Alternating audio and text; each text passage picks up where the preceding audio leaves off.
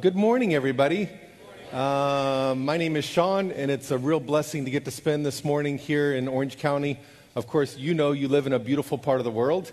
Um, it's easy to see God uh, walking around and looking at all the incredible things God's created. Uh, but the most beautiful thing in Orange County, you have to check this out, it's this group right here. Uh, because God's church is the most radiant, amazing thing that's ever existed on this planet. And it's awesome to come together on a Sunday morning and worship Him and be encouraged by one another. Um, let's see if this works. I'm sure it does. Oh, okay. So that's my family.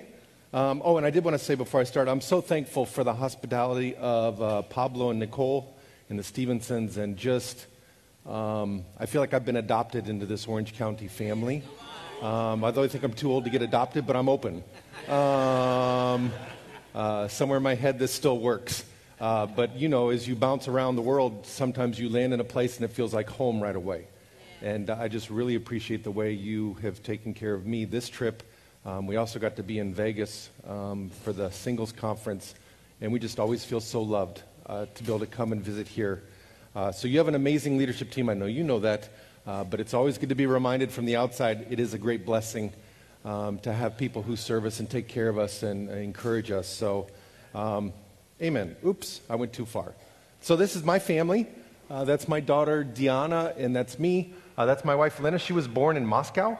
Uh, so, uh, and both my kids were born in Moscow, but they grew up in the Ukraine.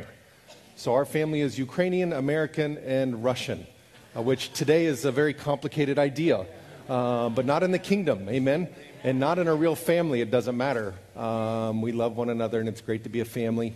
Um, and uh, so, a couple things about me. Uh, I was born in Kansas. I went to the University of Kansas. Um, I graduated college, and I went on the mission team uh, to Kiev, Ukraine. Um, and uh, uh, was there in the beginning, and then went to St. Petersburg to plant the church. Not St. Petersburg, Florida, unfortunately. It was the one in Russia. Uh, went to St. Petersburg, Russia, was there for nine months, and then moved back to the Ukraine, was there for two years, and uh, God grew the church there from 160 to 1,600 in two years. And it became the largest Christian church in the Ukraine. Um, which is encouraging, but then uh, the government didn't really like that, so we got removed from the country. Uh, moved to Moscow, where we actually started Hope Worldwide um, and all the work in the former Soviet Union, and we got to work with orphans uh, and the elderly. In our first orphan event, actually, Michael Jackson came to it. This is me and Michael Jackson. Um, so he was there, uh, which was uh, amazing. Uh, the kids were obviously incredibly encouraged. Um, but then we moved back to the Ukraine and uh, continued to lead the church. This is my favorite picture of the Kiev church. Um, more than 2,000 people. Um, of course, because of the war, right now there's only about 700 disciples living in the Kiev right now. Um, so we're always praying, and I do appreciate all your prayers for the Ukraine um, at this hour. Uh, this is a picture of Eastern Europe. This is kind of the part of the world that me and my wife uh, try to take care of. Um, in the Ukraine, there's about, there was about 2,000 disciples. There's about 1,000 now. Um, but in the other countries around the Ukraine, um, there's actually very few disciples, and the churches are already 20, 25 years old. Um, so, what we've decided with me and my wife is that we basically packed up our bags and gave away everything that didn't fit in one and a half suitcases, and my daughter became an empty nester um, and sent us out. Uh, so, uh, and uh, we're going to spend the next 10 years going from country to country, um, all these Eastern European countries. And every year we go, we invite a group of young people to come join us for 10 months. And we also invite a group of empty nesters to come join us for 10 months. And together we revive a church. Um, we revive those 25 year old Christians that have lost hope. Uh, we set this incredible example for those young kids growing up. And we go after the campus ministries and we go after the singles. And and God willing, help turn around a country and set them on a path to be able to plant other churches and evangelize their country. So that's what we're doing. Uh, we're actually on uh, 4.0, but 1.0 was supposed to, oh, this is us. Uh, actually, we had this great plan, and then COVID happened. Um, and you see how busy the airport was. Uh, I think we were the only ones crazy enough to travel at that moment. Um, but uh, we uh, landed in Odessa when we were supposed to land in Budapest, so that didn't work according to plan. Uh, then the next year, but God still blessed in Odessa. Uh, there's 18 people who became Christians uh, while the Revive team was there, which was very encouraging. Uh, then we were supposed to go to Croatia, but we ended up in Moldova. So the only thing I'd understood after two years is that it's impossible for me to guess where we're actually going. Um, but we uh, didn't go to Zagreb. This is a beautiful picture of Zagreb. We landed in Chisinau, Moldova, which is the poorest country in Europe. Um, and we landed there and uh, we just started to share our faith with people. And more than 100 people started to study the Bible within the first five weeks. So we decided maybe God wants us to stay here. We didn't understand why we were in Odessa and now we're in Moldova. It made no sense to us. We weren't supposed to go to either of those places. Um, but then this happened. On the 24th of February, uh, there was an explosion all over the Ukraine. And within seven hours, the Odessa church, where we had just spent 10 months, was flowing into the Kishinev, Moldova church, where we were lo- landed, located, and ready to take care of all the brothers and sisters and it's just God worked it out and got us to the right place uh, to meet the needs of people. So proud of the Revive team. They stayed put. They had shut down the, there was a no fly zone over Moldova. It was too dangerous for airplanes to go in and out. Um, but the team stayed put, and we kept serving and kept loving and kept helping people become Christians. And every single week since the war started, someone became a Christian for the next 17 weeks in a row. And it was unbelievable how God blessed uh, the work there by staying put.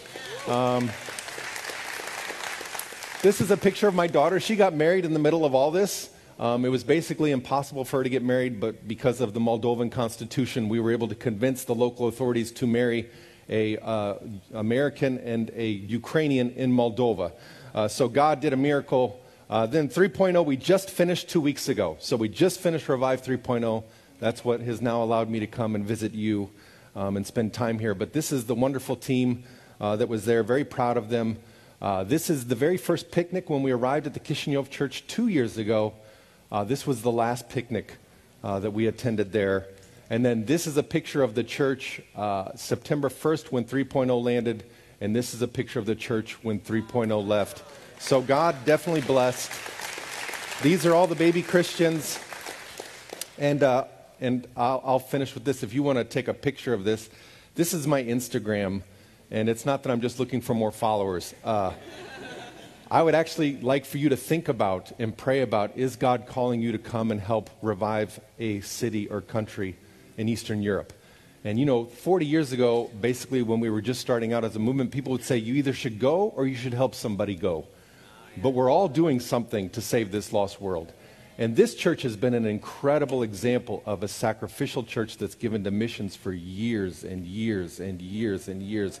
And I applaud your hearts and your sacrifice over the decades to help people become Christians. Um, but I do want to continue to encourage you, as Thessalonians says, for more and more. Uh, to continue, please pray for us, follow us. If you have any ideas, suggestions, if you want to come spend 10 months um, in one of the Revive whatever point O's, we would love to have you. Um, younger people, if you want to come, please consider it. Uh, we would love to have you. So that was my little pitch. Amen. Okay, now we can move on to the good stuff, the Bible. Um, full of light. Okay, I'm from Kansas. Um, and I came from Kansas actually here just now. Uh, and I took my daughter and her husband to see where I grew up so that they could see my home. And I loved my little house in Overland Park, Kansas, because what we would do in the evening is we would, uh, we would catch fireflies. I liked catching fireflies. And you know, a jar by itself cannot light up. You have to put something in it to get it to light up. No matter how hard the jar wants to light up, it can't light up on its own. You've got to put something in it that causes it to light up. And I think that's a, a good way to understand that we can be full of light. Not because we right now will decide we want to be full of light, but because we fill up with Jesus, and Jesus allows us to shine. He allows us to be full of light. And uh, I appreciated Pablo giving me this topic, and it's kind of new. Sometimes I like to travel because I can just pull something out of the archive, but I realized I don't have anything on this. Uh, so I sat down yesterday and tried to figure out what should I actually say about this. Um, but I want to start with this. While I'm in the world, I am the light of the world. That's Jesus speaking here. Yeah. Jesus is the light of the world. There was never anyone like Jesus before Jesus. There will never be anybody on this planet like Jesus. Jesus is the light of the world. It's unbelievable when you think about it. Jesus never wrote a book, but he's quoted more than anybody ever. Jesus never wrote a song, but there's more songs written about Jesus than anybody. Um, He never had a government position. He was not rich. He was not a doctor, but he healed more people and continues to heal people. Never went to a university, but he has more students attending his college than any other university or all universities combined. Right? How is it possible that somebody grew up in a city of 400 people without a TikTok account? How is it possible that we're sitting in a room in Orange County 2,000 years later and talking about somebody from a little insignificant village of 400 people without a penny to his name, without an education to his name, without a role to his, without anything. How in the world are we sitting here today? Really? There is nothing like Christ. There is nothing like him. You know, there's lots of organizations that come together and try and change the world. There's the G8, the G20, I think it's now the G7 or G19. It's a G something, it's a G some number. I personally believe in the J12. The, the J12 is actually how you change the world. Um, these, these G groups, I mean, they're awesome. They're talented, brilliant people, but they can't, for the life of them, fix this world. This G12 group, that once again, not a penny to their name and, and, and no, no, no nothing, they continue to change the world every single day. You have made the right decision to be here this morning. You are in the right place. And we are talking about the right person. Amen? Okay, let's jump into actually the theme verse. Um, no one lights a lamp and puts it in a place where it will be hidden or under a bowl. Instead, they put it on its stand so that those who come in may see the light. Your eye is the lamp of your body. When your eyes are healthy, your whole body also is full of light. I think Jesus is the light of the world, and we are filled with light when our eyes are good. That's what it, it says here. If we fix our eyes on the light, then we are filled with light. We choose what we look at. We choose what we focus. There's actually a verse that says, Fix your eyes on Jesus. Because the eyes are the lamp to the inside of you.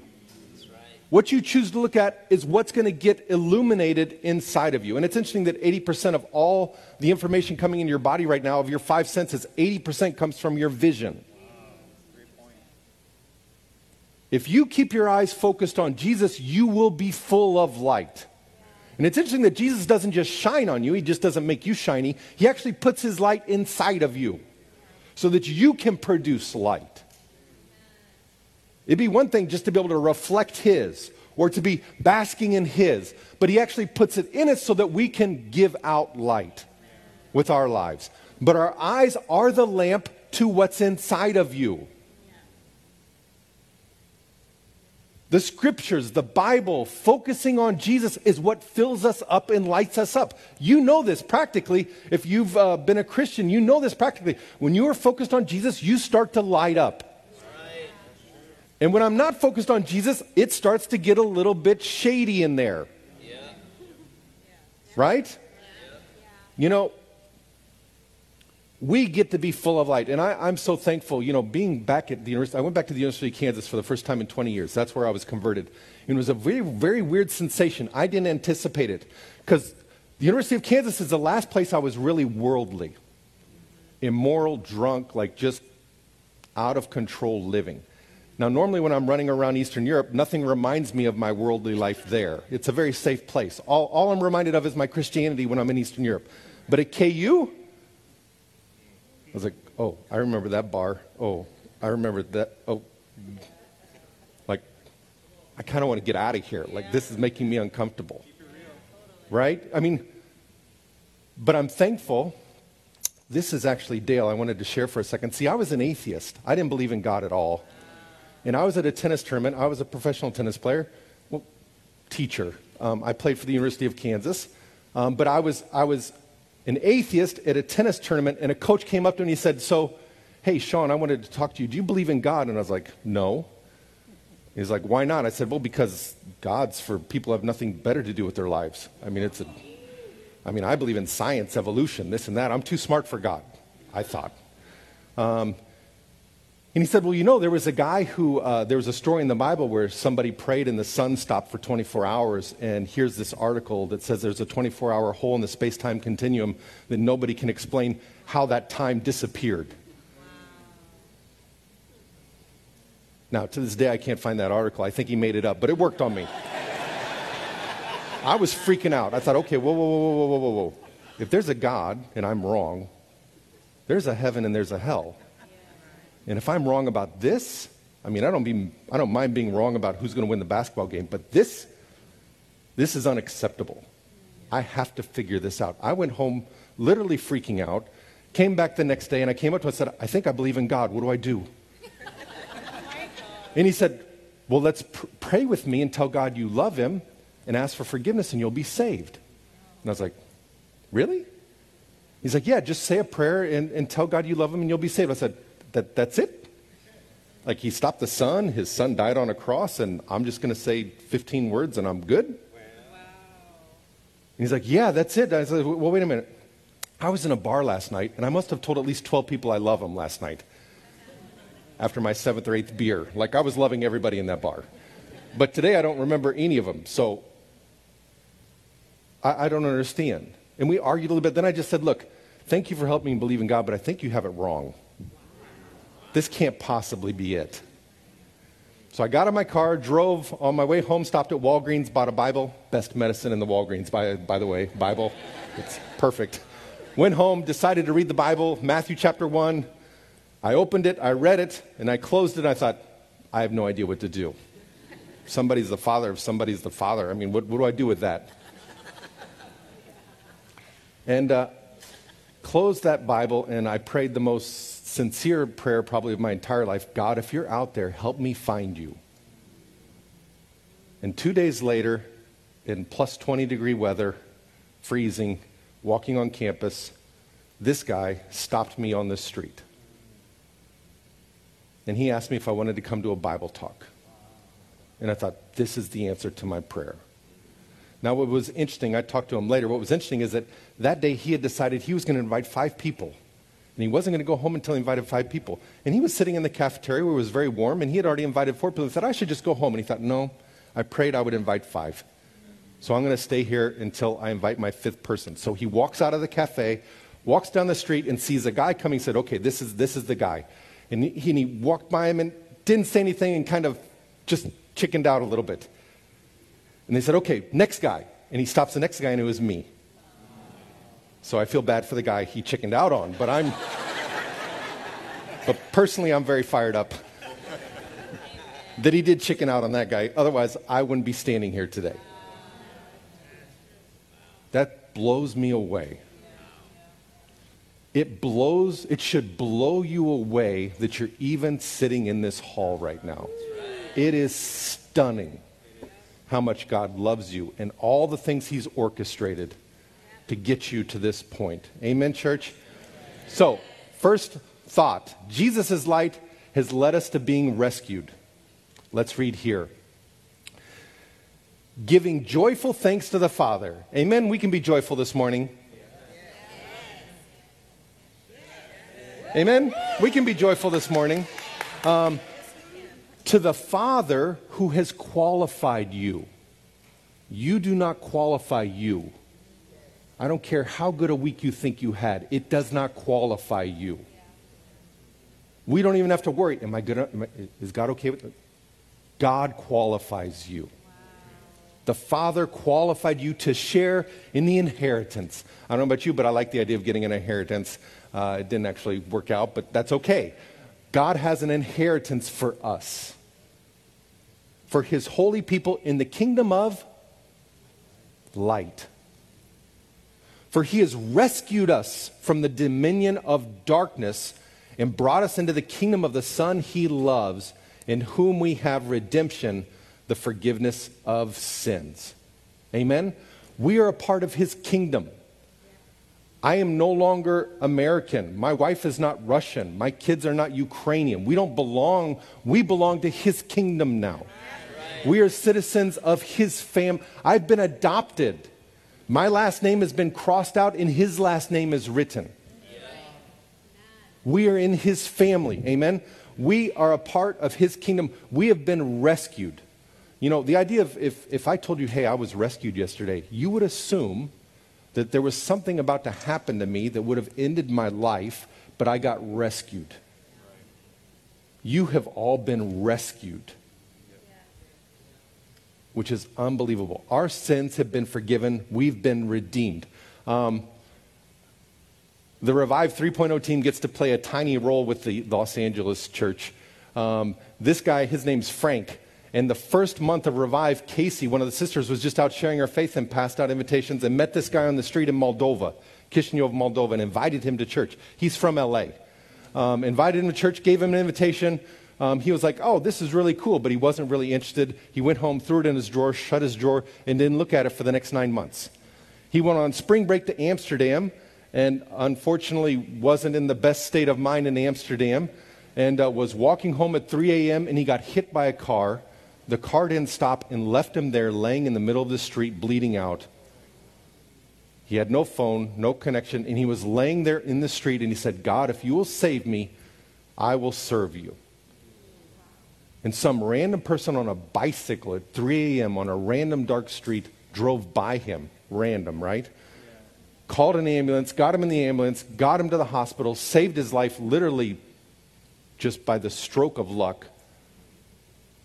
He comes back to Moldova and he starts frantically going through all the drawers to look for the invitation that he received nine months ago. He found the invitation, it's a QR code, because uh, we never know where we're going to be. And they, they went on the QR code and he found where we were and he came and he said, I want to become a Christian. I want to study the Bible. And he just started studying the Bible and finished his dentistry degree. He lives in Hollywood. His family owns a dentistry practice there. And he is now landed in the turning point, and he's going to be getting baptized any day now uh, here in the LA church from the Chisinau streets. Um, God rescues us. He's always working in our lives. Amen. You know, this is, the, the campus knows this, but this is the, not only the campus knows that this is the Titanic, but they know what I'm about to say. Um, you know, when you watch the Titanic movie, when you get on the Titanic, um, there's all kinds of classes when you get on. There's like first class, second class, I don't know, fifth class, no class, like in the engine class or whatever. Like there's all these different classes getting on. And there's lots of pomp when you look at it, and they have their baggage, and the people that are really aristocratic, and then the really simple people. And you see all these different categories getting on. But then when the Titanic sank, rescue boats, if you see the movie, people get in the rescue boats, then they head to the United States. And when they get on the coast of the United States, there were actually two big boards put up. And on those two boards, on the top of one board was written the word saved and on top of the other board was written the word lost. And they had names of everybody, and everybody's name, as the boats came in, information came in, saved or lost. And it's very interesting that getting on the Titanic, people are worried about lots of different status things. But getting off the Titanic, there's only two categories you're saved or you're lost. This is a lot like our world today. We can be very concerned today about a lot of things. Do I have a degree? Do I not have a degree? Am I married? Am I not married? Do I have kids? Do I not have kids? Am I this? Am I that? Am I American or am I Ukrainian or am I Russian? Am I, am I uh, male or female? There's so many, there's so many things everyone's so caught up with on this boat. This boat is going down, and everybody on it is going down with it. And going down, there's only two lists. God's concerned about two lists. The news, Facebook, and Instagram is concerned about hundreds of different lists. The Bible's concerned about two saved or lost. Saved or lost. Thanks to Jesus, you can have your name on the saved list. Without Jesus, you'll be on the lost list. But Jesus died because he really doesn't want you on the lost list, he wants you on the saved list. Amen? Amen? I want to encourage you if you've been a Christian for many years, Remember what we've been saved from. You've been rescued. And if you're here studying the Bible right now, I want to encourage you get on the saved list. It would be really weird in the Titanic movie for the rescue boat to be there and for someone to walk up to somebody and say, Hey, do you want to get on the rescue boat? Well, I think I need some time to think about it. I'm not quite sure about this whole rescue boat thing. I, I just need some time. Like, really? Do you really think you'd be having that conversation? I think you just jump in the boat. Now, I'm not saying let's not have a mind about us when we make decisions, but come on. And let's not let those 50 little lists creep back in the church and start to divide us about all these silly things the world's worried about. This church is totally unified because of those two lists. And as soon as those two lists become less important than the other six lists, then we're going to be in trouble. Right? Saved and lost, that's what we fight for. Amen, church? Full of light, chosen. God's chosen us. But you are a chosen people, a royal priesthood, a holy nation, God's special possession that you may declare the praises of him who called you out of darkness into his wonderful light. Once you were not a people, but now you are the people of God. Once you had not received mercy, but now you have received mercy. Can you believe it? Out of the 7 billion people on this planet, we get to be here.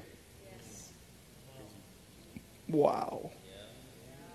God has chosen me and you to be a royal priesthood a priest, the, the definition of a priest is someone who knows God and someone who understands people. So you can talk to other people about how to connect with God. That, that's basically just what we do. We just help people understand who God is. Amen? And I love, I don't know about you, but I love the Marvel movies. I know I got to grow up one of these days. It's probably not going to happen this week, but I love superhero movies when somebody can like has these powers and can go in and do something awesome. Like I haven't figured out exactly which one I want to be. Superman was from Kansas, so we kind of have a kinship there. Um, well, not directly from Kansas, but eventually, you know, anyways. But I love these ideas this superhero can swoop in and save people, right? Um, that's what a disciple is. We have these superpowers. We have the Holy Spirit. We have the scriptures. And, and, believe me, they're like superpowers. I don't know about you, but sometimes you open up the Bible, someone and their heart just melts in front of you. You're like, wow, did that just happen? We have superpowers and we can use them for the good. We are not spectators. We are not at a movie theater. We are all part of the game. We're all part of his plan to change the world. Amen? I want to introduce you to this couple. Uh, this is, uh, so Romeo, his name's Romeo, uh, the guy there, and uh, actually his wife's name is Juliet. So what are the odds, right? This is Romeo and Juliet. Um, they were from Kahi. Uh, that's a small village in Azerbaijan uh, but it's very poor. It's like a village of 500 people. There's actually no currency. They trade in potatoes and chickens and things like that. So there's like no money. And Romeo decided to go with his brother Rizzo to Tbilisi, Georgia, to work and get some money to be able to send it home to help the family. So he moved there, and as he was in Tbilisi making his daily wage, they get paid every day at the end of the day, he would send money home. But when he was there, he got reached out to, studied the Bible, and Romeo became a Christian. Then Romeo went back to Kahi and brought his wife to Tbilisi, and his wife studied the Bible, and Juliet became a Christian. So Romeo and Juliet are now Christians in Tbilisi, and they decided to move there uh, with their three daughters just to, to grow in their faith and to be able to help start a church in Kahi, their little village of 500 people. Rizzo, uh, that's Romeo's brother, he got baptized as well, and he stayed in Kahi to help people become Christians. So Rizzo and Romeo and, and Juliet would come home on the weekends with the kids to this village and help study the Bible with people, and people started to become Christians in this village. And after a while, there were about 10, 10 or 11 Christians in this little village of 500 people, which is significant. And there's no police or fire people in this village, there's just elders of the village. And the elders got very mad at Rizzo and Romeo for spreading this religion that wasn't Orthodox. So they started to get really persecuted. And it was so bad that they actually, the elders actually drug Rizzo out of the town to stone him. They were going to stone him for his faith. Romeo and Juliet and the three girls back at home started to pray and fast every day that God would do something that would allow this persecution to stop. Um, also, during that time, uh, the two oldest daughters had become Christians already. The youngest daughter, Macha, she hadn't become a Christian yet. She was eight. But Romeo, one day at midweek, found out that there was this, a brother that was very sick who needed money. Romeo had the daily wage that he was going to buy food and bring it home so that the family had something to eat that night. But the brother needed money for medicine, so he gave them their daily, he gave him the daily wage, came home with no food, saw his wife, and, and she said, Look, this is what happened. This brother needed money. And, and, and, and the wife, Juliet, said, I'm so proud of you. You did the right thing. And then she said, Now let's go tell the two older daughters who are Christians. They'll understand, and then we can all help the younger one accept the idea that there's no dinner tonight. And uh, so they told the old tutor sisters, and the two older sisters were so proud of dad also.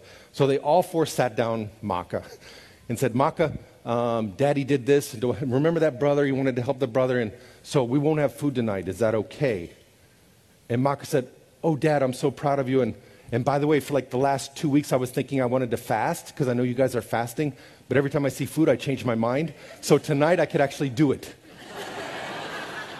And I'm going to fast that one day I can become a Christian like all of you guys. Unbelievable. Heart Macha. Literally two weeks later, uh, uh, Romeo was on his way home and he got hit by a car and was killed. And they took his body back to the village of Kaki and they held a funeral. And the entire village of 500 people showed up. And the brothers who were there, they all shared about Romeo, but they decided to study the Bible with the entire village. So the first brother stood up and said, This is how Romeo was a disciple. Then the next brother got up and said, And this is how the Word of God played a role in his life. And this is the, his transition from light to darkness and what sin can do. And then this is the cross. This was Romeo's. And then this is what the church, he basically, they went, they went through the Bible study series with the entire village. It was a three hour funeral procession. At this point, the elders came forward and apologized for all the persecution. Elders from the villages nearby said, Can you come plant churches in our village as well? Wow. And there was just this incredible spread of the gospel after that happened. And Romeo's in a better place, but his life changed the villages. And Macha, the eight year old, this is a picture of Macha. She's on the right. And uh, Macha, she's on Revive 3.0. She became a Christian, and now she's a missionary in Eastern Europe. And we're so proud of her. And her daughters are all Christians, and the mom is still faithful. If we stay faithful, God will use you to change the people around you. Amen, church? Let's talk about being full of light and loving one another. Anyone who claims to be in the light but hates a brother or sister, ouch, is still in the darkness. Anyone who loves their brother and sister lives in the light, and there is nothing in them to make them stumble. You know, being in the light is key to our relationships. We need to love one another. That is not always easy. Has anybody ever hurt you? The answer is yes. We've all been hurt, and you'll be hurt again, and you'll hurt somebody, and they'll probably hurt you. And this is why Jesus came and died for forgiveness of our sins. He loved us and forgave us even when we didn't understand what we were doing. I'm sitting in a country, I spent 10 years helping people become Christians in Moscow. So I have hundreds of friends in Moscow, and I spent 15 years helping people become Christians in the Ukraine. These are my lifelong best friends who are now at war. And the Bible says, love one another. It does not have a footnote unless you're at war. It does not have a footnote unless they just really hurt you at some point. There are no footnotes and a perfect Christ died on a cross for six hours just to make sure that you understand there are no footnotes to this. We need to love one another. And, and I do want to encourage us and also just, you know, well, I don't hate anybody, right? I mean, yep. I, I don't hate people. I'm like, I'm a good, I'm chill. Well, the, the word hate isn't just this rage. Hate is indifference. It just doesn't, you just don't care about that person. You just rather not think or talk about, or just, okay, fine. That's also hate. The amazing thing about this fellowship, and I look, I see all the different generations, I see all the different skin colors, I see all the different hairdos, or in my case, lack of hairdos. Uh, we, we, we're so different, but we love one another. Imperfectly as we do, but we love one another. Amen.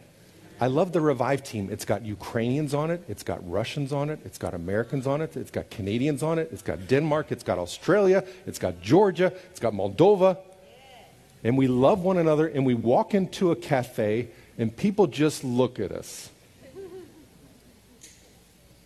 What is that? People walk in here, they look at this, and they think, What is this?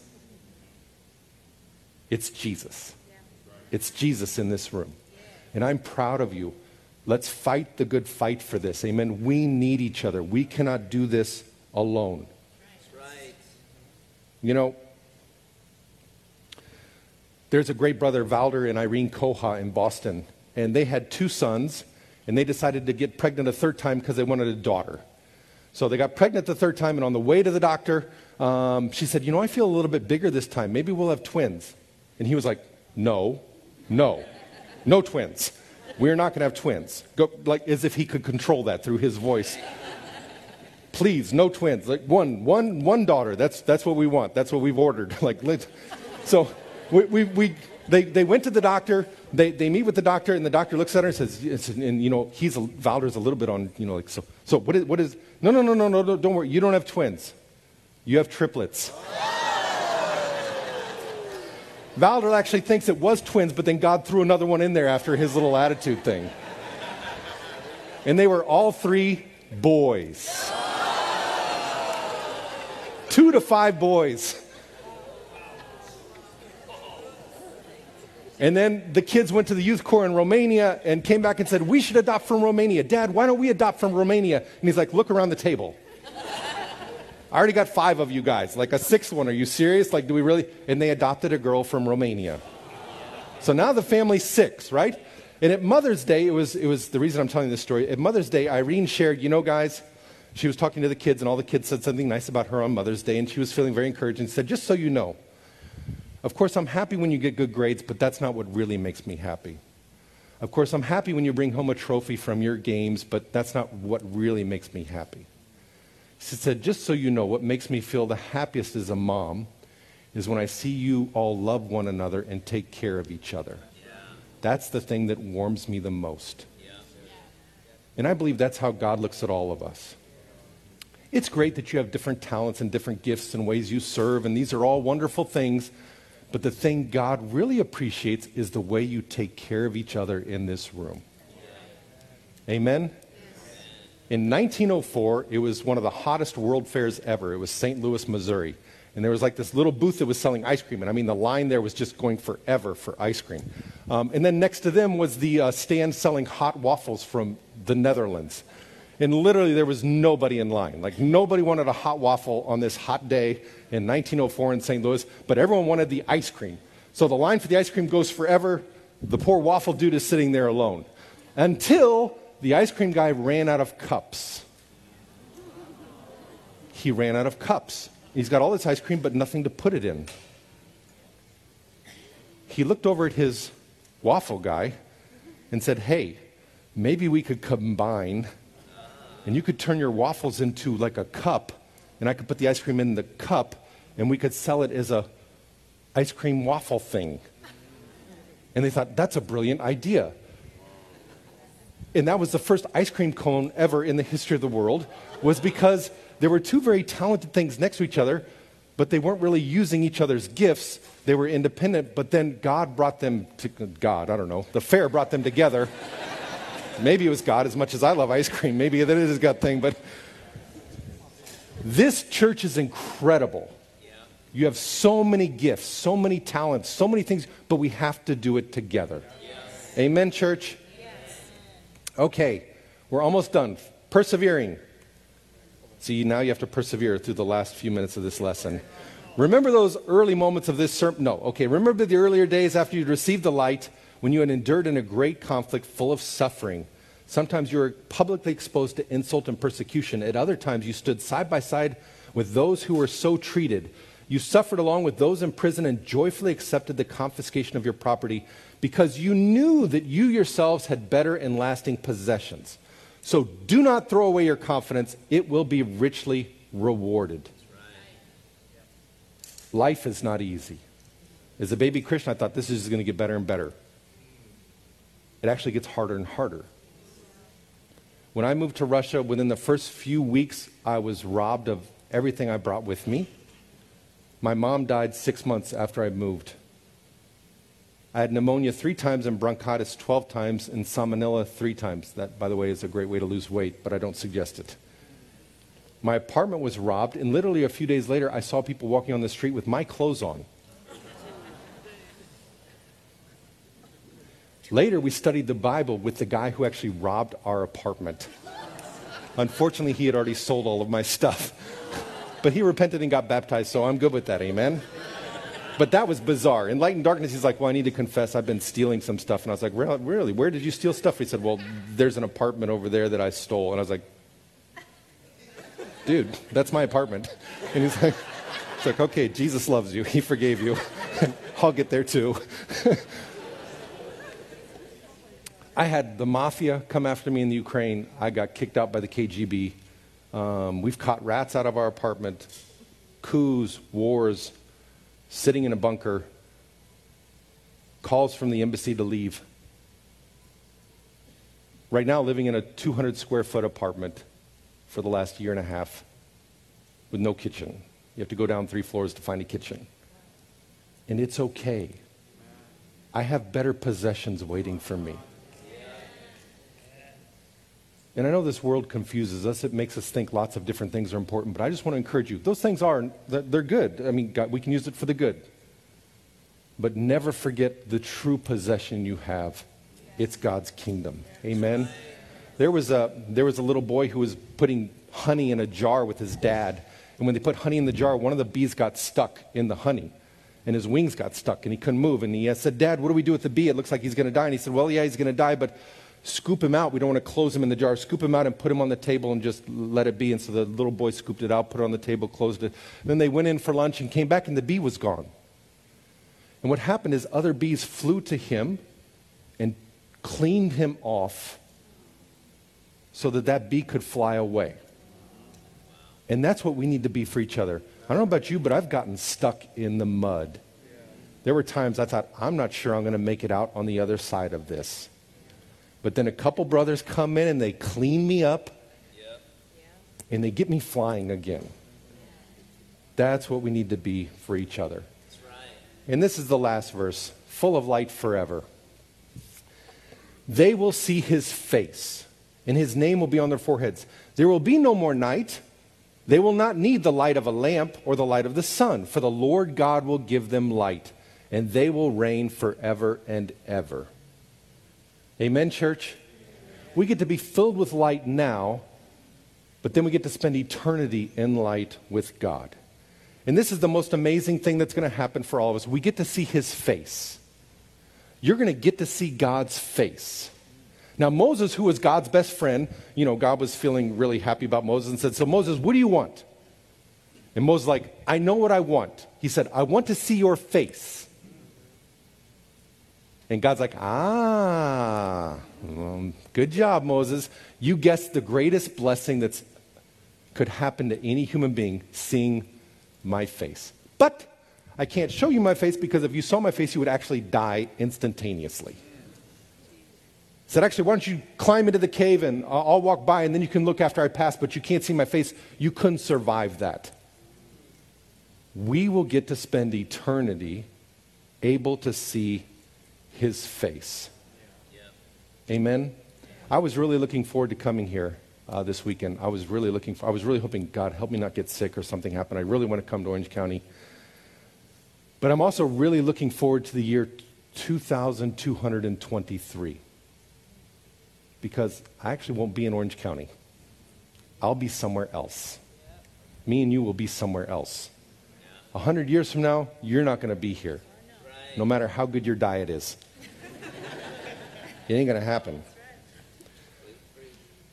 A hundred years from now, I'm going to wake up this morning and I'm going to be on the 11,565th floor of God's house. And I'm going to get in an elevator that never breaks and I'm just going to go down and head over to the banquet hall where there's nothing but Cinnabons. And I'm just going to eat Cinnabons.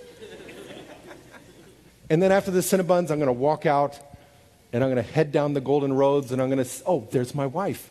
Give her a hug. And then I see my kids and my grandkids and the great, great, great, great, great, great, great, great grandkid the whole, our eternity will start. We get to spend eternity in heaven. None of us are promised tomorrow. This is what we live for. Amen, church? Uh, tomorrow I will fly on to Chicago, and I don't actually really enjoy flying that much, but I have a ritual. When I get in the plane, once they hit 10,000 feet, you know, ding, they let you get out of your seat. I get up and I, I, take out my shirts and my shorts and my underwear and socks and I place them in the overhead bin. Um, I go into the lavatory and I put my toothbrush and a picture of my family up there on the mirror. And I just settle in. No, I don't do that. Okay. that's, that's not what I do. Now, the reason I don't do that is because it's just a flight. It's just two hours and then I get off. And as the pilot gets closer and closer to the desk, uh, excuse me, in the next few minutes we will be landing, it's not like at that moment I scream, No! Please circle, don't land. I want to stay in this plane, please.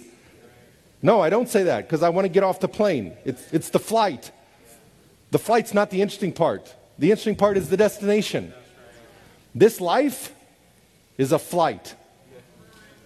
You're on a flight. Now, enjoy the movie, enjoy the snacks. It's nice. It's good to be on the flight. I, I, can enjoy the flight. But don't get used to the flight. Don't unpack on the flight. Don't be nervous that the flight's going to end. Be happy the flight's going to end.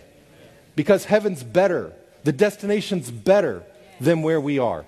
And there will be turbulence, I promise you. As much as I wish it wasn't, there's always turbulence on the flight. And when turbulence happens, when it starts to bounce, what I do is I take off my seatbelt, I run for the door, and I try and jar open the door because I figure if I jump out, it won't be turbulence. I'll just be calm. Like,